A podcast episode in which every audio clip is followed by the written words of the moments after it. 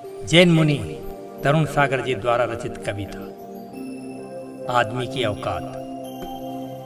फिर घमन कैसा घी का एक लोटा, लकड़ियों का ढेर, कुछ मिनटों में राख। बस बस इतनी सी है आदमी की औकात।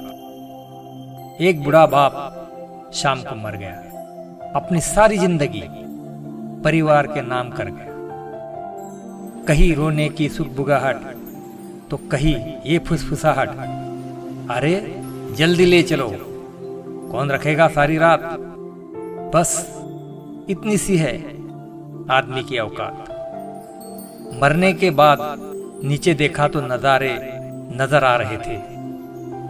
मेरी मौत पे कुछ लोग ज़बरदस्त तो कुछ ज़बरदस्ती रोए जा रहे थे।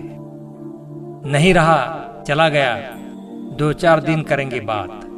बस, इतनी सी है आदमी की औकात। बेटा अच्छी सी तस्वीर बनाएगा, उसके सामने अगरबत्ती जलाएगा।